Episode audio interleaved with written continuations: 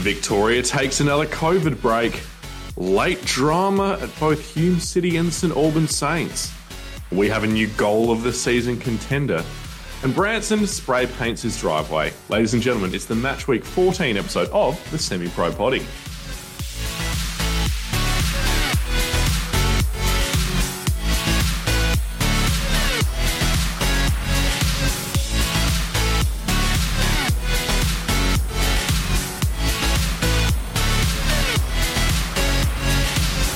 Branson Gibson, it has been a hot minute for us to talk about NPL football in Victoria. How are you, my friend? I am doing very well, thank you, William Chambers. I'm very excited to be here. Uh, it has been a while, you know, with our latest COVID break, as you said in the intro, mate. Um, just getting in the way of our regular podcasting schedule. How how dare COVID do that? You know, uh, Yeah. pretty rude of it. We're pretty used to it now, though. Um, I don't want to completely put my foot in it early and say that the Sunday before they announced the lockdown, I asked my friend over coffee that I really wouldn't hate another lockdown at the moment. Oh, so. I am solely responsible for all of this shithousery that we've had in the last couple of weeks, but we've not been devoid of football. We did have the Euros in there as well, but we did just have a mm-hmm. little bit of a break to Victorian football, which, as we all know, is the only football that cares or that matters in the world mm. and that we care about. Um, mm. But Bran, let's jump into it because last episode was obnoxiously long. It has to be said. yes, we've uh, we, we've set stopwatches, we've set timers, so we are going to be well aware. We're we're shooting for the hour mark, and we'll do our best to stick to it, mate. We will. Uh, let's jump into the kit bag segment. You love it. I love it. You partake in it. I don't anymore. What are you wearing this week, my friend? I'm wearing a good one. I'm wearing a uh, a Blackpool kit, but not just any Blackpool kit. It is their 2010-2011 home shirt, which is the one they wore in the season that they were in the Premier League, the good old Seasiders. Mhm. So, uh, Do do you remember that season? I remember they um they had uh, Charlie Adam taking corners quite nicely, and that was always chaos for us. But you know, Yeah. quite good. yeah, do quite like Blackpool. Small team. That was their one season in the Premier League. Their kit. Uh, it was made by Carbrini, so I don't really know much uh, much about him. I haven't seen much of him since, but uh, it's all tangerine. It looks good. Blackpool, of course, won the League One playoff final a couple of weeks ago. Kenny Dougall, Australia's own, scored two goals. First Australian to score a goal at Wembley as well, I believe, as Blackpool won. Scored one goal all season. Scored one goal all season, then scored two in the playoff final, if you don't mind. So, uh, yeah, got a Blackpool kit on, mate. What about you? What are you wearing? I'm wearing a shirt. It's warm, it is practical, and it's nice. Uh, I It's, uh, believe it's red and blue. Uniqlo. Yeah, red Yeah, and blue it's- tartan. Got a a- bit of a Scotland Euros vibe. Uh, I was surely there's a joke in there about Scotland being shit, but actually played quite well against England. So anyway, we digress. I love it how we're like, let's just go short in this one. Already talking Yep. about the Euros.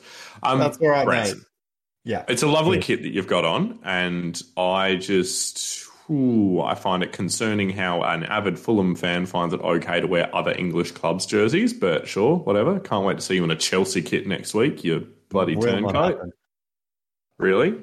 Nah. I, I don't think I have another. Again, before we diverge too far, I don't think I have another Premier League team's kit. It's only You literally just told an anecdote about it was the kit that they wore in the Premier League. Yeah, but they're not in the Premier League now. Fucking Bought it four Branson. weeks not ago. even gonna, not bought even gonna bought it four weeks ago. apart. It didn't buy- Anyway, anyway, mate, I'm, we're here to talk about the NPL, mate. It's been too long. It's back. I'm excited. Let's do it. I'm excited, and I am going to start with the only thing we could just do an entire episode on it. We don't even need to cover the other games because all we need to talk about is the goal of the season. And my God, was it a goal? Bran, bicycle kick goal to give Port Melbourne a 1 0 win over South Melbourne. What did you think? Mate, it was an absolutely stunning finish. The Tour de France isn't meant to start until uh, June 26, but uh, Duggan said, screw that, mate. I'm hopping on my bike a week early with that fantastic bicycle kick finish. Great. I effort. was so wondering where you were going with that. That's quite good by you. I, I'm, I'm, I'm a fan of that. But anyway, as you said, mate, he hit that flush. It wasn't just sort of like, it didn't trickle over the line. It didn't just, it wasn't just lucky It wasn't to like a in a blob. It didn't No. like loop over, like it was hit with venom. It was really, really good. Incredible. Great goal. finish, great finish. Like you just see the ball going there, and go, oh yeah, who's gonna uh, who's gonna go up and win it? And uh, he scissor kicked it. Fantastic. Yeah, really, really big fan of that. Look, turning back to the rest of the game, um, look, South Melbourne actually started pretty well. They missed a one on a one v one goal opportunity early on. Um, Duggan, he had an absolute ripper game for Port. He was everywhere. He was really positive. Just loved running at the defence, using his pace. Uh, he did hit the crossbar in the first half, so you know you could have argued that Port were probably unlucky there not to go go ahead. But um, look, it was a really exciting game, and I think Port created probably the best chances in it. Uh, that positivity that they had in their play really did shine through in some of the chances that they created. Um, but it was a worldie that got them the three points. Um, that's three wins on the bounce for Port Melbourne. Best form I think I've seen them in in quite some time. Um, and look, I think they're starting to put together some good performances. We always lament their inconsistency. So three wins on the trot, that is absolutely outstanding. South Melbourne, on the other hand, great start to the season, but that is now only one point from their last four games, which I'm starting to think is warrants being called a slump. Brand thoughts? I think they're definitely in a slump. Uh, three losses out of their last four, as you just said, man.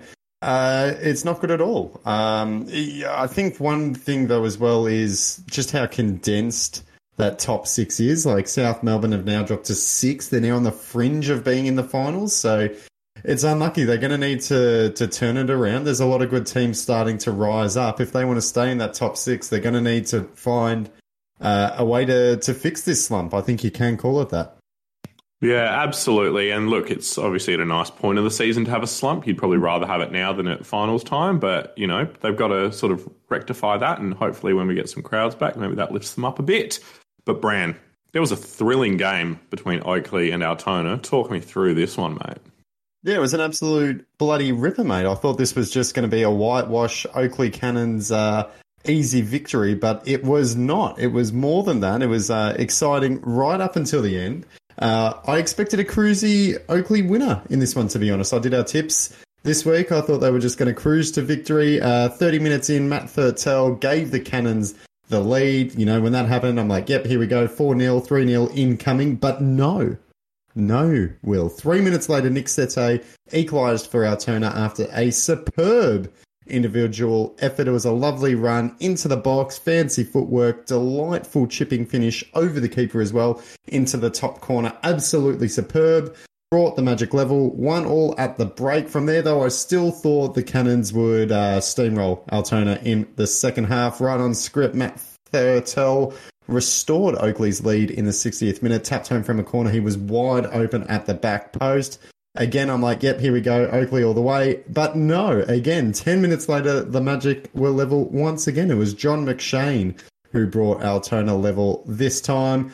Uh, from there, it's two all, mate. It looked like the points would be shared. You know, missed opportunity for Oakleigh. There was uh, 20 minutes to play when Altona equalised. The Cannons had some good chances, but it didn't look like they were going to score. But no, Joe Knowles stepped up. Big man Joe, with seconds remaining, curled in a beautiful goal from outside the box, curled into the top bins to rescue three points for Oakleigh. Fantastic finish. Uh, just two steps, no worries. I'll curl that in. I'll win the game. No worries. Runs over to the uh, to the bench to celebrate, and uh, Bob's your uncle, and Oakleigh are the winner. So great performance. Uh, sorry, great result for Oakleigh. I thought it was a better performance from Altona. I was actually quite impressed by the Magic, really. We have not been able to say that about them much this season. They more than held their own. They genuinely look competitive. They actually had more shots than the Cannons in this one.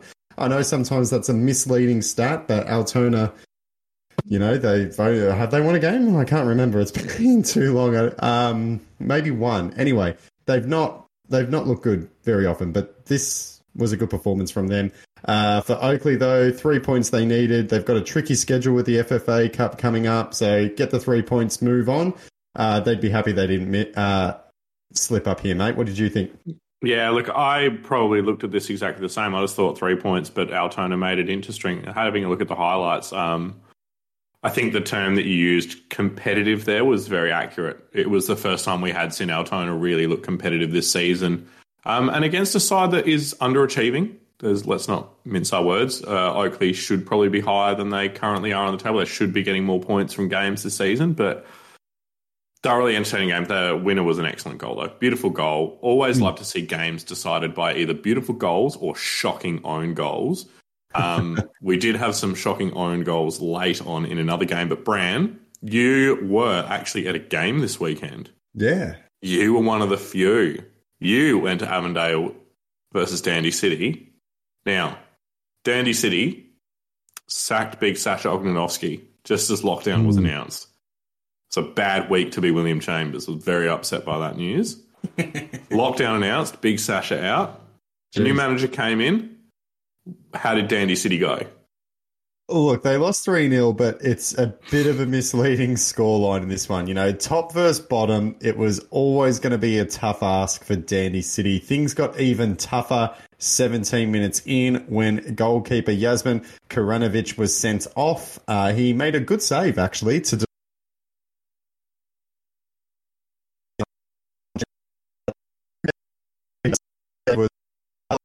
So uh, intentional handball. So uh, off you go. Referee, no hesitation, showed him a straight red. Uh, despite that, though, and with their backup goalkeeper on, City were resilient at the back. It was tough for Avondale to break him down. Eventually, though, Avondale did get the lead just before halftime. Although, mate, it was in very lucky circumstances. It was Brandon Lundy for Avondale who took a free kick, crossed the ball towards the back post, but uh, the cross turned into a shot and went straight in. Uh, so not convinced that was intentional. Unlucky for Dandy City. What did you think? Did you intentional or unintentional? Surely a cross. Oh yeah, but I've just watched so many of them over the years that like I just now kind of like the audacity of a a cross that turns into a goal that I don't even care anymore. I'm just like, look, if you didn't mean it, if you did mean it, doesn't doesn't change the outcome. Well, you know, when you take a free kick like that and you cross it in, they say put it in a good area. There's no better area than the back of the net. So Yeah, right. so well done there. Real Route One area shit there. Uh, so it was 1 0 at the break. Dandy City down to 10 players. Things got worse for City, though, in the second half. They went down to nine players uh, not long after the break. Captain Stefan uh, Topalovic. Uh? Topalovic? Topalovic, that's it. There we go. Third time's the charm. Uh, he was sent off in bizarre circumstances. He was shown a second yellow despite actually winning the initial free kick. So not too sure exactly. So he got fouled. Must have done something after. Anyway, he got sent off. After that, Joey Katabian and Liam Boland added two more goals for Avondale. Easy three points in the end for Avondale. Thought Dandy City actually defended really well.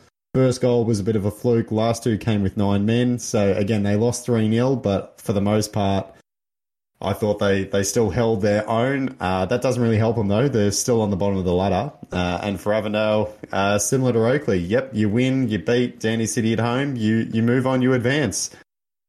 Yeah, uh, look, it's one of those ones where talking about Dandy City at the bottom of the ladder, I'd think back to the other seasons that we've sort of watched, and uh, sort of comes to mind for me like Kingston City were really bad, and they just kind of looked like relegation fodder. And uh, at the moment, Dandy City look worse than that, I think. So it's a little bit upsetting for them, but who knows? It'd be a great escape from here. And look, thankfully, there are some other teams sort of nestled in the bottom of the table that they could maybe pull themselves out of it. But like each game week goes by and they don't, running out of time. Yeah, like there were positive signs for Dandy City, but exactly, they're running out of time. That those positive signs have to turn into positive results, and where, yeah, there's not that long left in the season What's- for that to happen. But Can can we maybe do some research one time? Because you know, letting the cat out of the bag, we don't actually research much for this show. Um, like, what is a safe number of points of the last ten sort of NPL Yeah. seasons? Because it would be interesting I- to know. Because if you look at how many game weeks to go and points per game week that they need to get, would be. I just think it's even now getting away from them. great show. I'll have that ready for next week. But one thing we have ready for this week, mate, is the uh, report on the Hume City Melbourne Knights game, which you haven't I at.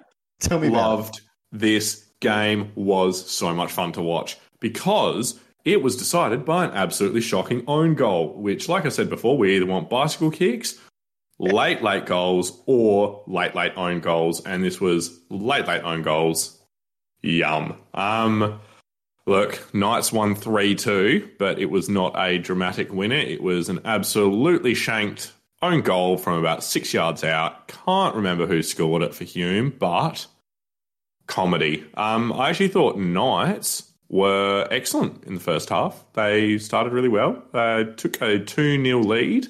Uh, Albano would score, and then Zafaridis would score as well. Sort of 2 0 lead at half time. But then, the other side of the second half, it was all Hume, man. Bingham, Dixon scored. That was, I think, within about six minutes, both of those goals came. And Hume were finishing the much stronger side. They just couldn't put away some of their late chances. Um, did sort of change a little bit with about 10 minutes to go. Uh, McGuigan, McGuigan, McGuigan, yeah, McGuigan. Let's go with McGuigan. Uh, was sent off. That put Hume down to 10 men. Uh, but it wasn't that that shot them in the foot. It was a ripper own goal. Ball goes in. You go to clear it, but you kind of defensively, you're not positioning your body well. So you're facing the goal. And if you get any contact on it, it's just going into the back of the net, which it did. Great finish.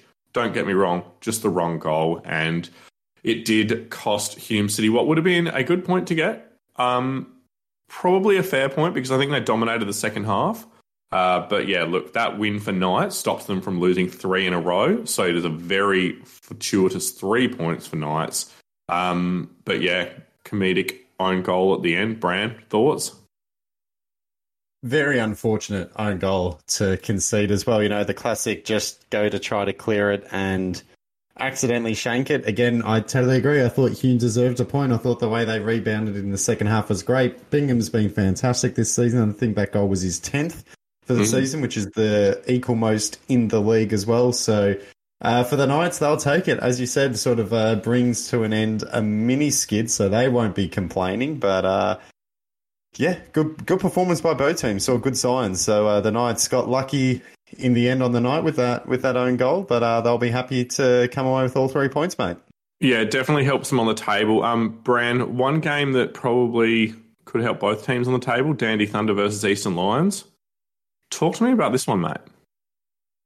Yeah, well, the Thunder have been one of the most exciting teams to watch this season, even if they aren't too high up on the NPL table. They lived up to that reputation again on their way to a 2 1 victory over the Eastern Lions. Thomas Maricic uh, headed Dandenong into the lead 10 minutes in. Jamal Ali made it 2 0 for the Thunder right on half time as well. He had a lovely outside of the foot shot that found the bottom corner, which was very, very nice. A very deserved lead for the Thunder as well. They were by far the better team in the first half, I thought.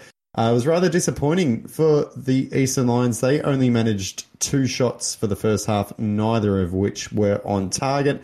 They did look a bit better in the second half. They generated some more forward momentum. Uh, but overall, they were still pretty toothless. They struggled to create genuine goal scoring opportunities. I thought at the other end, uh, Bernarda came close to adding his 11th goal of the year, but his strike from range hit the crossbar. Eastern Lions did eventually find a late goal, though. It was uh, Dennis Delury. His shot was too much for the goalkeeper to handle and trickle over the line. Uh, gave the Lions a sniff, but uh, that goal came in the 93rd minute, so really it was uh, too little, too late, and the Thunder going to, to claim the win. A good win for them. It does keep them somewhat in the hunt for finals. Uh, they're not on the cusp of the top six, but they are you know, not too far back, and at the same time as well extends the gap over the relegation zone. It really looks like they are going to avoid that battle. Uh, the Eastern Lions, though, not a great night for them. They'll have to play better than that if they want to avoid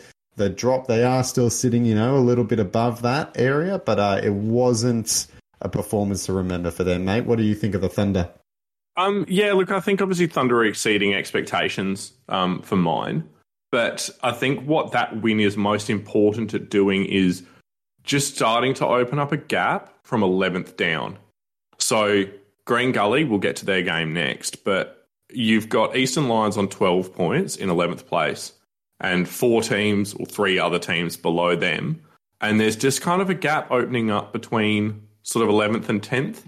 So they could find themselves kind of stuck in that relegation scrap where the best case scenario for them is just just avoiding relegation and, and not sort of pushing for any hope for mid table. So yeah, an interesting part of the table there that I think that, that that sort of game more sort of game itself probably not super interesting for mine, but the implication on the table, particularly in the relegation zone, was pretty good. And look, one of those teams that we just spoke about then, Green Gully, they were beaten 1 0 by Heidelberg. Uh, look, this one was a fair result. Uh, Heidelberg started the strongest. Uh, they had the best chances early on. Owen Ashton uh, scored midway through the second half for the only goal in the game.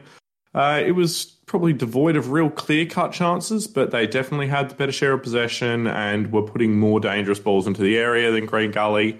Uh, and look, straight up, it's a good three points to get. It sees them sitting in third on 26 points. All of the top four won this week. Hmm. So that would have been uh, an annoying one if they hadn't got that, that lone goal. But Green Gully, on the other hand, no wins in their last three games, looking like a bit of a slump forming, and more importantly, down at the wrong end of the table. There are some teams hitting a slump that are in higher positions. Uh, they're sitting in 10th on 16 points, so they could very easily lose chase of finals if they don't start to turn around some good performances. Um, I'll quickly blitz through the last one, Brand, mate. St Albans Saints. One goal, beaten by Bentleigh Greens three. Do not misread this fixture though, because you can read this as Bentleigh Greens being goals ahead for quite some time. An absolute capitulation by St Albans in the 92nd minute, they were on for a point here. It was 1 1. But they would concede two brilliant goals from super subs, Chadir Tharaja uh, and Thierry Ooh, Irakakunda, I believe it is. Yeah, great. Um, and he also was assisted by the second goal scorer as well. So the super subs absolutely pulling it out of the bag for Bentleigh Greens. Uh, first half was comfortable for Bentleigh. Braden Crowley uh, in the opening minutes put them ahead, and that sort of felt quite on brand. Uh, but a better start of the second by St Albans. They would get a goal back in the 74th minute, and it just looked like this game was going to be a draw. But those super subs came on. Absolutely insane impact. The goals are beautiful. They're brilliant. They come after injury time. It's everything we like about the NPL. Absolutely great win for Bentleigh. That keeps them in second place. St Albans definitely unlucky not to get a point. Mm. But they only really have themselves to blame. If you're going to ship two goals in injury time or extra time, then you really kind of have to look at yourself and go, did we deserve anything out of that? But for 92 minutes, they were great. Yeah, yeah, yeah. Unfortunately, the game went a little bit longer than 92.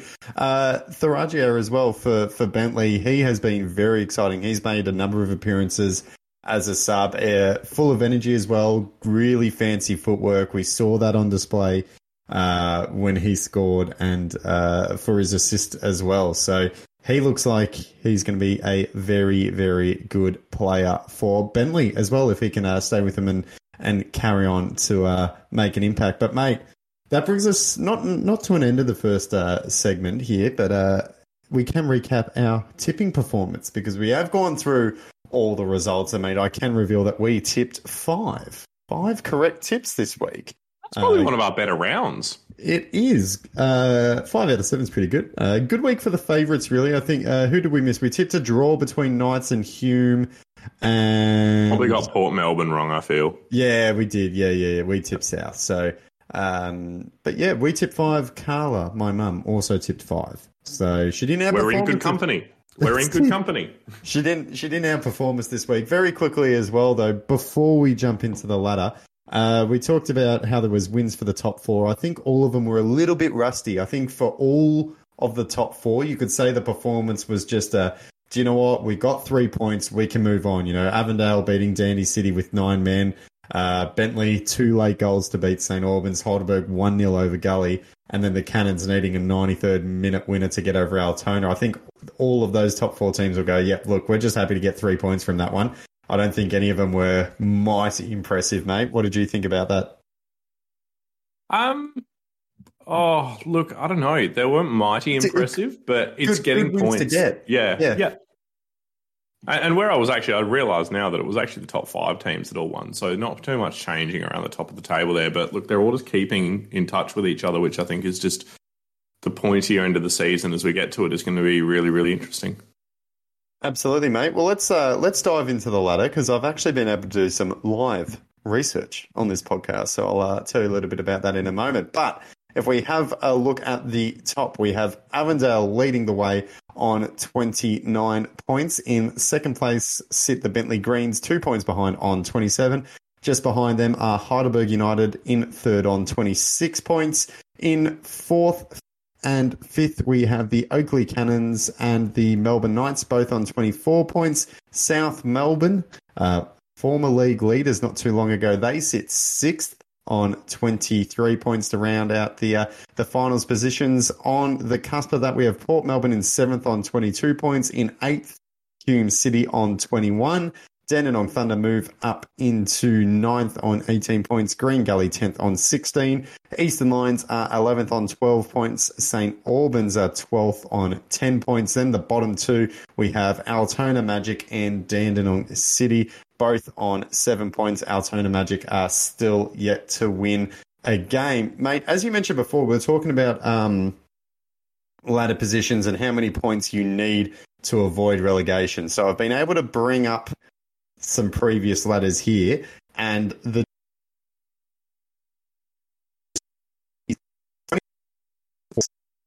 to be what the uh, Thunder had in 2019. They were a point above Kingston, but if you get 24-ish points, uh, that seems to be safe. So, it's, yeah, Dandy uh, City and Altona are quite finished, far off that. Yeah, a lot of teams who have finished in 12th have been, uh, you know, 24, 26, 21. Some of the teams obviously below that have, have been significantly below 24. But if you don't get 24 points, it's it's tough to survive. And as you said, yeah, both those teams, Altona Magic and Dandenong City, currently sitting on seven points. Six wins is also roughly the benchmark you need to get to to get to 24 points. And between mm. them, Dandy City have won one game and Altona zero. So yeah. So if we look at that kind of cutoff point, like Eastern Lions at the midway point of the season on 12 points, yep. they're touch and yep. go. But yep. I think the thing that's saving them at the moment is just how far behind Altona and Dandy City look at the moment. Yep, definitely. Yep. Definitely. It'll be interesting to see how the second half of the season plays out, mate. Intriguing indeed. Now, Brand, let's turn our attention to the NPLW because we had some very interesting score lines in this. Now, blowout score lines are not too uncommon, but South Melbourne, they got into double digits against Bayside Brand. Mm. That's ridiculous. Talk us through it. Yeah, it, it is ridiculous. It was uh, top versus bottom, so it was always going to be tricky for Bayside United. South Melbourne have uh, Cormac as well playing for him. Uh, what crushing? You know, uh, we could use all of them. It was uh, it was ten 0 uh, to South. South Melbourne. A 10th goal had one, and Caitlin Pickett was the other goal scorer. She had one goal as well. Uh, emphatic from South Melbourne. They looked very, very good. It was clinical, but it was always going to be a mismatch. Bayside yet to win a game, coming up against, you know, South, who are exceptionally talented not unsurprising, but you know, unfortunate, of course, for for Bayside going up against some very very good yeah, players, absolutely, and a very very good team. Yeah, definitely. And look, South Melbourne are definitely setting the pace this season. We have been very accustomed to seeing Calder United set the pace, but upset win for Heidelberg this weekend, one 0 victors over Calder. Three points to Heidelberg. Uh, it was a Bonnie Davies uh, worldie, but to be honest with you, Calder dominated the first half and they just failed to capitalise. I think even the last sort of minutes of the game, they had a shot that hit the crossbar. Calder were not bad, but, you know, they just probably failed to put away their chances. And Heidelberg, one goal to good was all they needed to get full three points against Calder United. So that's a very impressive result for them. Yeah, Brand, yeah. our favourites, the Triangles going up against FV Emerging. What was the result there, my friend? Well, mate, I can tell you, Box Hill United, the triangles were undone by a trifecta of goals. FV Very Emerging. Good. Thank you, mate. FV Emerging won 3 nil in this one. It was a big first half that carried them to victory. Caitlin Carrick headed FV emerging into the lead after just four minutes. A little bit later, a sweet through ball put Jessica Young in on goal, and she added Emerging's uh, second goal 18 minutes in. Neat finish past the keeper there. Carriage had her second and Emerging's third on the 25th minute mark as well. There were no goals in the second half to talk about, but it was another strong performance from Emerging. They really have been the uh, the, the surprise package this season. Uh, We've seen them sort of stumble a little bit before the break. You know, they sort of uh, not regress, but uh, had a couple of uh, reality checks with a couple of losses, but they've been able to bounce back really well. Uh, and mate, let's uh, let's jump into the table. Tell me where they sit, mate. Where where are we looking? Oh, we're not quite done yet, mate. I'm just going to let you know Oh, there is sorry, Bulleen versus Alamein on tonight, and of course. I feel like it was about maybe two years ago to the day, Branson, that we went to a Monday night Bulleen game that was freezing cold. Oh, And tonight is quite chilly. So I'm just, I don't know, man. I'm feeling like a, a Monday night Bulleen game seems to just always be the the kind of the yardstick for that winter has arrived. And I, I think that's this week's fixture. So tonight is Bulleen versus Alamein. We'll give score updates next week on that one. Um, but that's always a, a good sort of Monday night fixture in the NPLW. Um, but Bran, now I give you full reign to jump into the table. Talk us through it. my apologies. So I did I did uh, pull the trigger a little bit early on that one. Yeah, to jump it's as gun. if we don't have a run sheet, Branson, that I- tells us what's up next. I do apologise. I glossed straight over it. Too excited to get into the table. But if we take a look at it, South Melbourne are on top of the league after eight matches played. They are on 20 points with, uh, sorry, 21 points with seven wins and one draw. FV Emerging are in second. They are on 18 points. Calder United are in third, 15 points. Uh, that loss, they're really hurting them. They drop behind Emerging. Bulleen sit fourth on 15 points. However, they do uh, have that game in hand because they're playing tonight. Heidelberger in fifth on 10 points. Alamein in sixth, also on 10. Again, they're playing Bulleen tonight. Uh, Box Hill United, the Mighty Triangles, they sit in seventh on three points. And Bayside United, unfortunately, still yet without a win. Uh, they are on the bottom, zero points uh, so far for them this season, mate. Yeah, no, look, and that table is always sometimes hard to read because of the Monday night fixtures, but we're kind of sitting pretty at around about eight or seven games each team. So we're we're starting to see the table look South Melbourne, really impressive. Continuing that form. Um, interesting slip ups by Calder in the last couple of weeks and just got to see how that season pans out. But South Melbourne at the moment look like the team very much to beat. And if you can't beat them, you just got to try and chase them. Um, but Bran, we get to turn our attention because we've got football this week. Not only are we back for the NPL fixtures this weekend, we're back with the FFA Cup. Bran, we've got some games on Tuesday and Wednesday night. What have we got?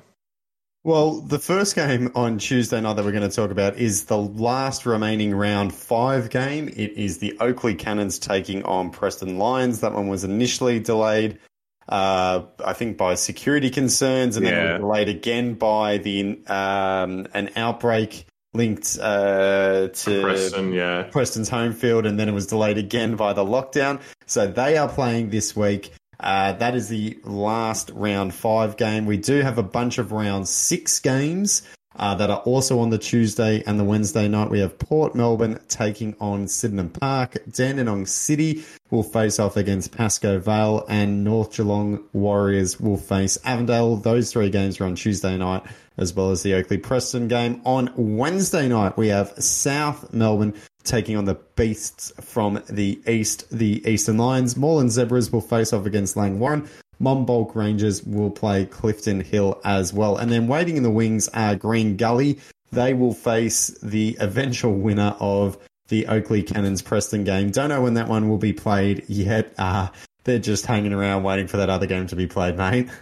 Yeah, and look, I think there's some absolutely ripper fixtures in there. Bran, think Mm. about what your pick is, but for mine, I can't help but wonder if Dandenong City versus Pascoe Vale is just a way for Dandy City to maybe turn their season around. Maybe they're going to get relegated. Maybe they're going to struggle this season, but maybe they can go deep in the cup.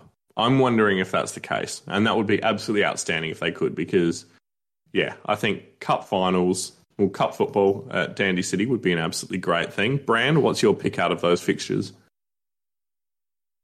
The one that I'm probably most looking forward to actually is FC Clifton Hill taking on the Monbulk Rangers. I believe they are both uh, state league teams. So to see them, uh, one of them advance and get into round seven will be big because round seven, uh, winner after round seven, sorry, you go into the national stages. So we're going to have one mm. state league team that is Being one win away from the national stages. So that is very exciting for them as well. So I'm looking forward to uh, looking forward to seeing that one, mate. Very exciting indeed. Now, Bran, I've just realised we don't even need to have a half time for this one because Ooh, we're good to go. on? Yeah, we just don't even need to. Like we've got this. So, Bran, this is all of the fixtures done. We've gone through the NPL, gone through the NPLW, gone through the FFA Cup. Now we get to turn our attention to some of the things in football that are a little bit, sometimes maybe good, sometimes maybe shit. Oh. Bran, let's start with the sometimes maybe shit. I'm going to kick it off first and foremost with the man who did create that saying, Gennaro Gattuso, being sacked from Fiorentina manager 23 days into his tenure. Very semi-professional. yeah, absolutely. Didn't get to manage a game. Uh, what he was sacked. What was it? I don't I actually. I don't know if he was sacked. I think oh, a, a mutual. Out. It was a mutual termina- termination or whatever. But like, let's be honest. In the world of managerial, you know, contracts, you probably sacked. yeah. Well, I think I think I read it was a disagreement over the club's like transfer philosophy. So yeah. it, it does genuinely sound like it's mutual. Where he's like, look, you know, if you're not going to give me the money or if we're not going to bring in the players I want, I don't want the job. Like I'm not going to be set up. But anyway, so but what was it? 24 days? That's a pretty short, pretty short stint. You know, it doesn't. Yeah, it's not great. Yeah, kind of no hilarious. Games. No game. Yeah. Undefeated. Didn't lose. Didn't lose for Fiorentina. Yeah, great tenure. Um, Brand, what have you got? Well, I'm uh, a big fan. Well, sorry, oh, sorry, we're in that so semi-professional. So I almost dived straight into what we like. Again, I'm just looking at this run sheet, going, you know what? I'm going to fly. Just write your own. Fly by the seat of your pants, my friend. Just do whatever you want. Just quickly nominate myself there for just ignoring the run sheet. Ah, that's um, all right. Get so, away with me. Well, well, this is this is a tricky one because uh, this is the sometimes maybe good part of the that's so semi-professional, but we have to get through this before we get to the semi-professional nature of it. So bear with me. So I flew up, mate. Uh, I'm a Melbourne City fan, of course. Flew up for the Macarthur game, uh, the semi-final that was relocated to Sydney. So that was pretty groovy. That was really cool. Um, managed to avoid the orange zones and having to quarantine. Melbourne City won, which was great. Uh, was in the city away area, which is always risky when there's not many people because if we lost, there's a high chance of a sad brand photo being captured. My uh, favorite type of like sports photography is sad brand. Yeah. So fortunately for me, I guess it was just happy brand this time, but I knew you'd be watching ready to to snap a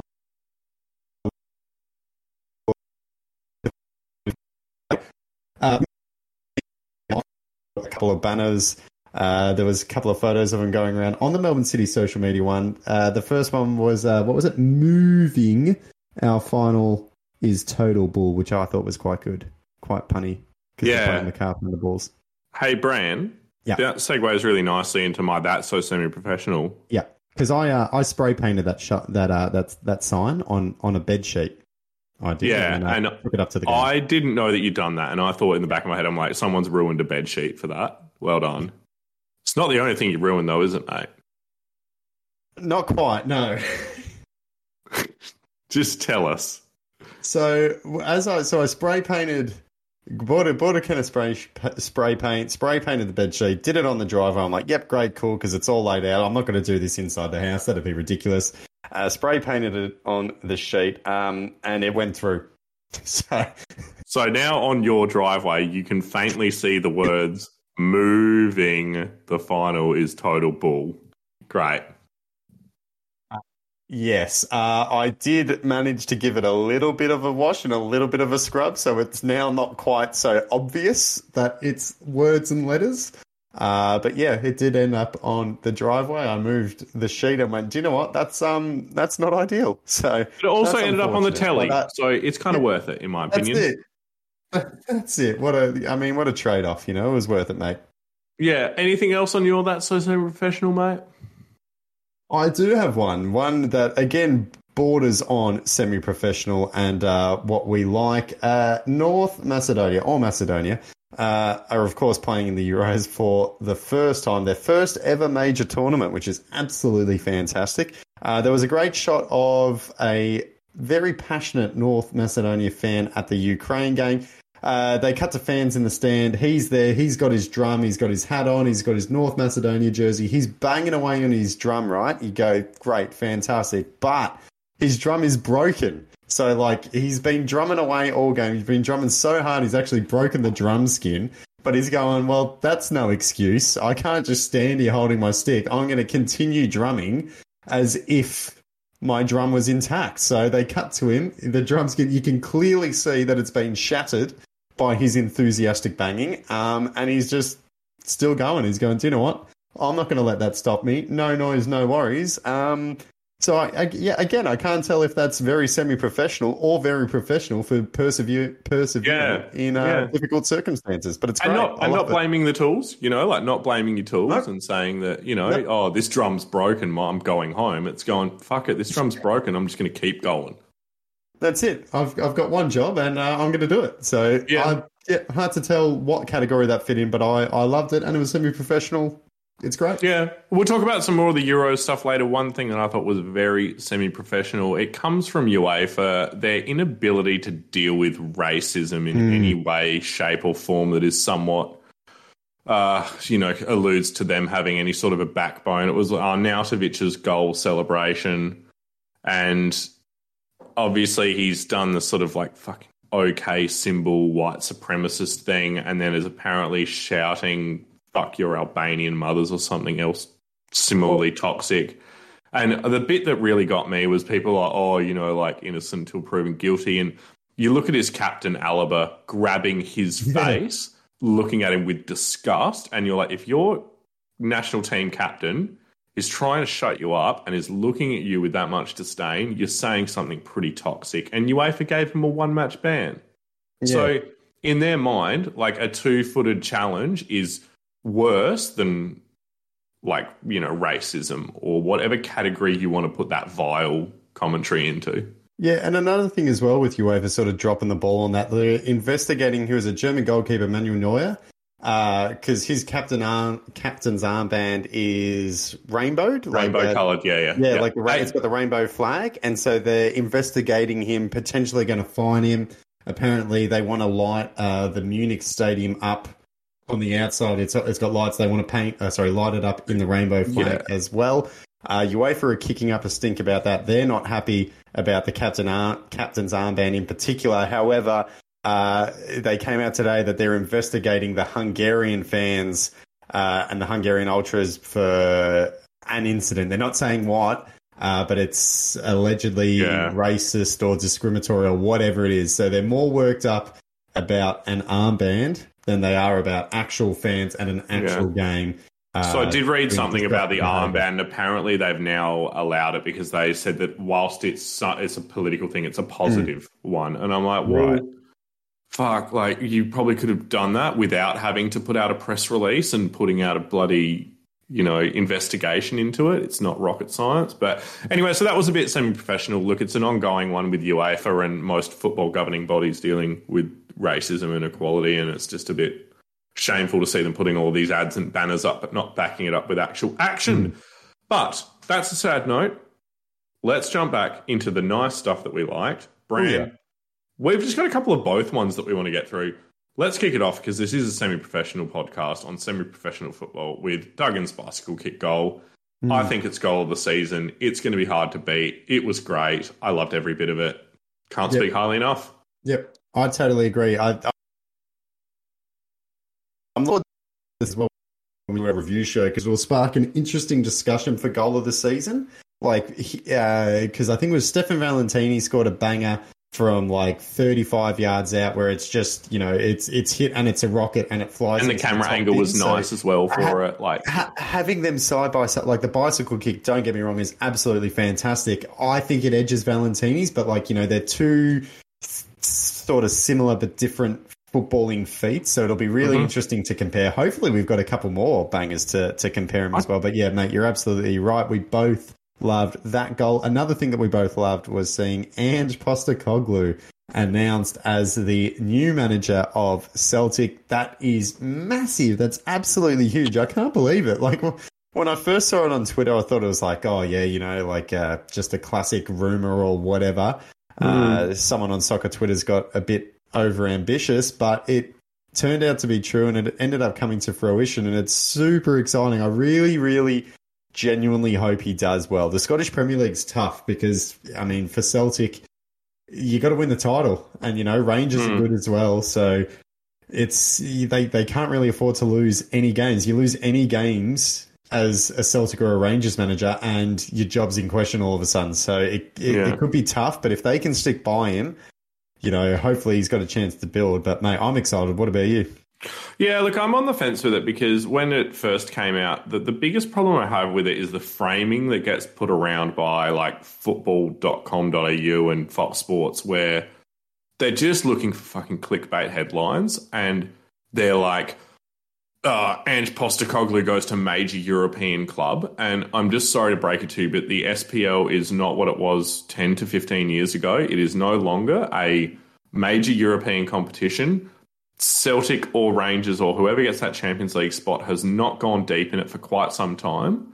So I just think the framing of it's wrong. Look, I fell in love with Celtic way back in around about 2007, 2008 through to about 2011 when they had like Shunsuke Nakamura and Gordon Strachan was the manager and Scott McDonald was playing there and they've always had a little bit of a penchant for for Aussies, and I think having an Aussie manager there is going to suit them down to a T. I can't wait for the narrative, which will be, and it happens everywhere that Ange goes. Results don't go well at the start mm. until they fully buy into his ethos. And then all of a sudden, they are so exciting to watch. They're getting results for being exciting. And they just win and it becomes a habit for them and then everyone loves him. So I kind of can't wait for people to hate Ange and then just like us to sit back and be like, in, in a year and a half, you're going to love this guy. Yeah. Well, and, and, and that's the problem with the Scottish Premier League as well. It's like, it's not a league where your first season you can just sort of slide into the mid table if you're Celtic. Uh, if you finish second, the season's a failure. So yeah, there's going to yeah. be a lot of pressure on him from the get go, but hopefully he can do well. Uh, Managers coming out of the J League going to the UK have done all right before. Arsene Wegener, uh, Wegener, before, Wegener, uh, Arsene Wegener. We- Sorry, Arsene Wegener before. There we go. We got it the second time around. I don't think you did. Arsene Wenger. Oh, whatever. All right, I was rattled. Arsene Wenger. uh, you're right. Anyway, old mate Arsene. Uh, before he took over at Arsenal, he was with uh, Nagoya Grampus 8 who play in the J League as well. So he went straight from the J League to Arsenal. So hopefully, and he was there for uh, oh just a little while and won just a few major trophies. So hopefully, Ange can do something similar. I reckon. I'd agree with that. Um, another big one that I think we both liked. Really happy to see the broadcast deal extended from Paramount Plus for the A League and W League onto the Matildas and Socceroos and Asian Cup and FFA Cup it looked like for a hot minute there that we were going to have almost potentially four subscription services to watch football in Australia. And mm. it now mm. looks like you can probably get away with being a football fan in Australia by just having Paramount Plus at $10 a month and Optus Sport. So that's really, really good news. Um, I'm really excited as well for some people are critical of it, including marketing as contra. I actually think it's really good. For too long, football has just been for football supporters, and I don't think we need to convert a lot of people. But I think if you if hear the things that they're talking about, putting like Archie Thompson on Celebrity Master Chef, some of that stuff just can't hurt in terms of getting football out of just its own little bubble and starting to get a little bit of outside attention because I think that'll be the thing that long term brings in a little bit more revenue, a little bit more money, and hopefully a little bit more quality football across all of the divisions in Australia. Brand, your thoughts? I think it's exciting. I think uh, one thing that sort of gets lost with Fox in recent years is they overall have been fantastic for the league. Uh, they really sort of built it up to get it to where it is. They drove a lot of that early expansion and money and marquee players and stuff like that. So Fox have been great, but yeah. you know the past couple of years we've seen that their time has come to an end. You know they've sort of fallen away in the quality and uh, it's become less of a priority. So I'm just really excited to have someone doing the broadcast rights who genuinely wants it. Like Ten and Paramount mm. have gone out; they've spent a lot of money to get them.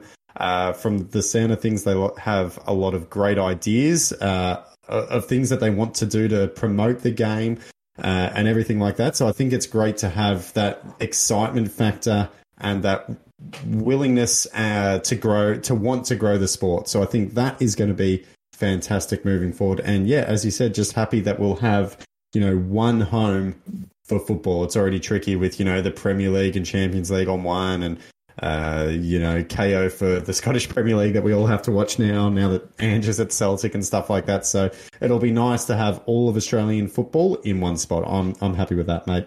Yeah, really happy with that. Brand, you got a couple of other ones. Let's bring this one home. Yeah, uh, no fans in uh, the NPL games this weekend. That was a bit bit bit sucky. It was at the Avenel game, as you said, just bizarre. It was so weird. Like even at an NPL game, like it just felt stale. It was yeah, it was mm. odd. It was it was not great. Some to watch their team the Avondale game. Don't know who was supporting, but he climbed a tree and was looking over the fence to watch the game. Uh, there was also a bunch of Dandenong Thunder fans on the other side of the fence.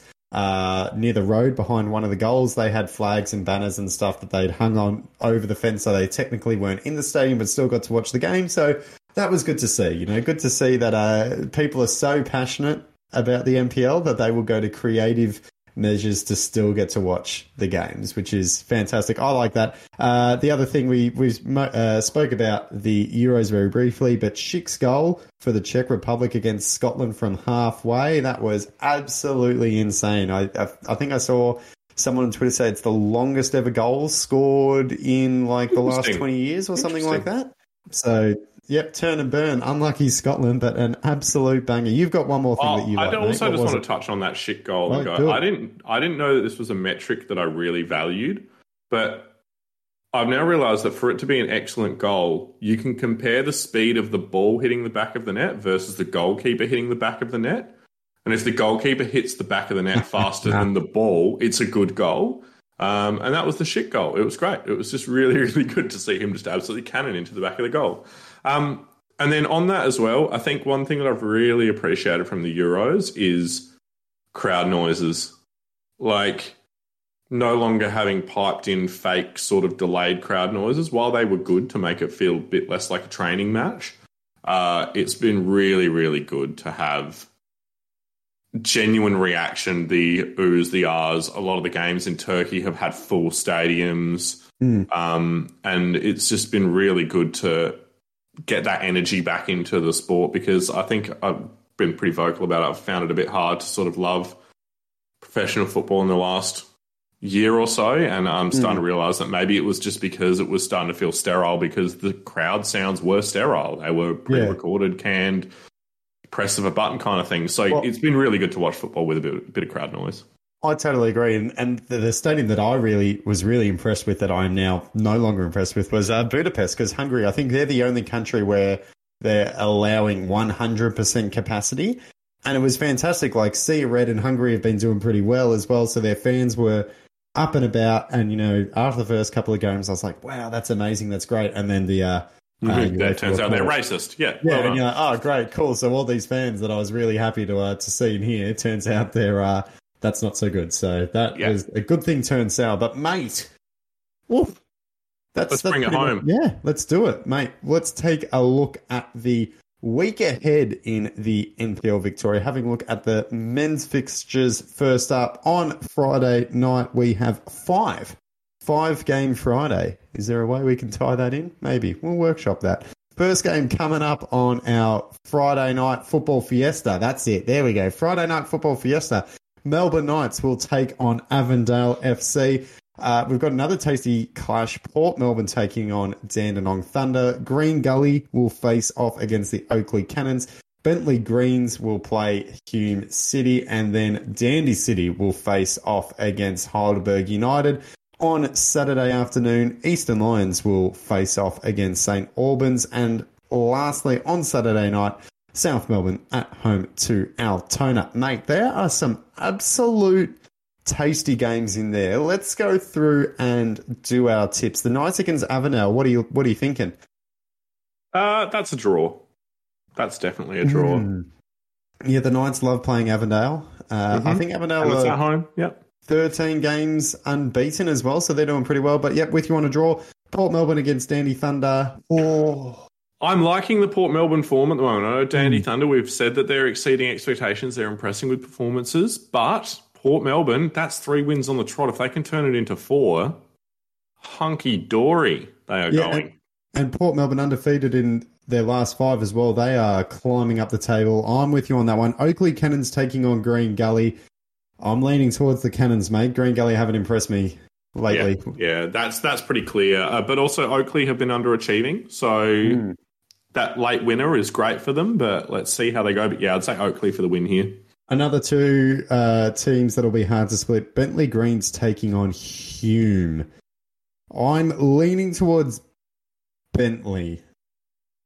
I'm leaning towards a draw, but I quite like so far that we've. Oh no, we did tip draw for Knights Avondale.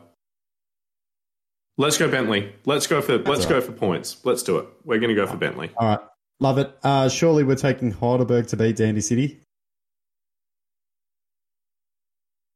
Yeah. Yeah, I'm surprised it took you that long on that one. Thought that was going to be a quick and easy one. This one, this one, not so much. Eastern Lions against St Albans, right above each other on the table. Eleventh versus twelfth.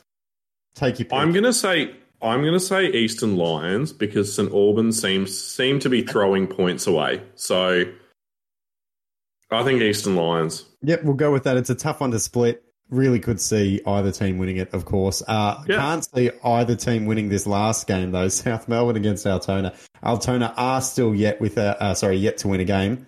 Uh, surely South, you, you know, we, we called it before. We labelled it a slump. Surely this is the game that breaks that. Surely they get a win, mate. Fucking NPL. I'm calling this one a draw. Yeah. You're Why a not? brave man. All not? All right, okay. Let's do it. Can't wait. I can already see the intro. Uh, next week, it's either going to be Will turns into NPL genius or it's going to be Will costs us a tip with a Fucking- stupid prediction. So Will turns Will turns into NPL genius. Son, been a genius for about two and a half That's years it. now. Sorry, I've, I've sold you short. Uh, Um, are okay, yeah, NPLW Brand, you take us through well. the NPLW. You do it. You take us through the Yes. NPLW fixes, mate. Sorry, mate. Didn't mean to cut you off there. But yes, NPLW, big game. Calder United taking on the Bulleen Lions on Saturday afternoon. That is a 2019 grand final rematch.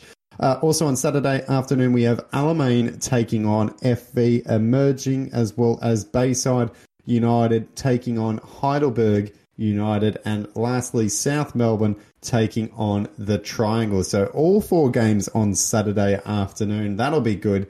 Uh, we will talk as well later on about, uh, sorry, later on next week about the Bulleen Alamein game as well, which is currently underway as we speak. But mate, that's about it, and that's about an hour too. Woo. That's our first podcast done since. Are we locked down four now? I Can't remember what number we're in. Yeah, that was our fourth. Lockdown four, yeah. Great. We should just start doing lockdown podcasts. no, we shouldn't. Match day, do that. day fourteen, ver- lockdown version four, Version four, yeah, exactly. Yeah, like it a lot. Um, ladies and gentlemen, I am at Chambershire on Instagram. Branson, you're at Branson Gibson on Twitter. Uh, you can follow us on Instagram and Twitter at SemiProPoddy. Uh, let us know what games you're going to, if indeed crowds are allowed for this weekend. Who bloody knows? Uh, as always, keep enjoying the beautiful game in Victoria. Keep being semi professional, and thank you for joining us for this week's episode of the Semi Pro Poddy.